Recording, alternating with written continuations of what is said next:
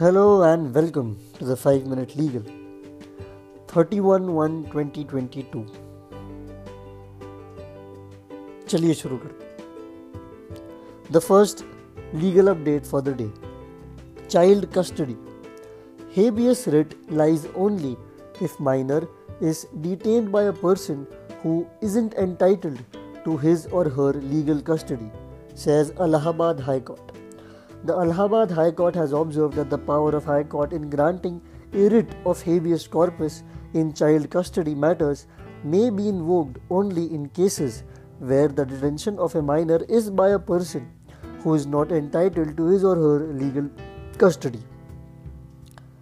The next update wearing hijab is a fundamental right under Article 14 and 25 of Constitution. Education institutions can't restrict it. Student moves Karnataka High Court. A writ petition has been filed in the Karnataka High Court by a Muslim girl student seeking a declaration that wearing a hijab or a headscarf is a fundamental right guaranteed under Article 14 and 25 of the Constitution of India and is an essential practice of Islam. The next update for the day alienation of property during pendency of suit null and void. Subsequent purchaser not a necessary or proper party, says the Rajasthan High Court. The Rajasthan High Court has recently observed that alienation of a property during pendency of a suit is null and void and hence an application filed by the subsequent purchaser for impleadment as a necessary party is not attainable in law.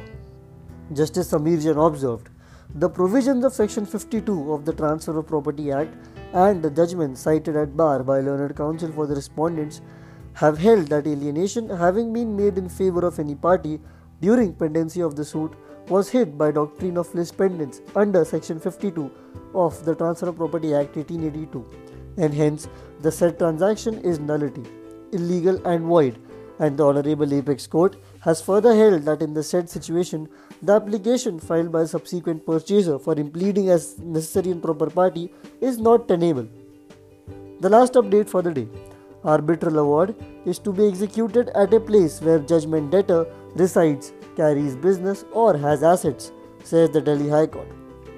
The Delhi High Court recently dismissed an execution petition filed under Section 36 of the Arbitration and Conciliation Act by decree holder for an arbitral award because the judgment debtor was carrying out its business in Chennai and it did not have any office or asset within Delhi jurisdiction.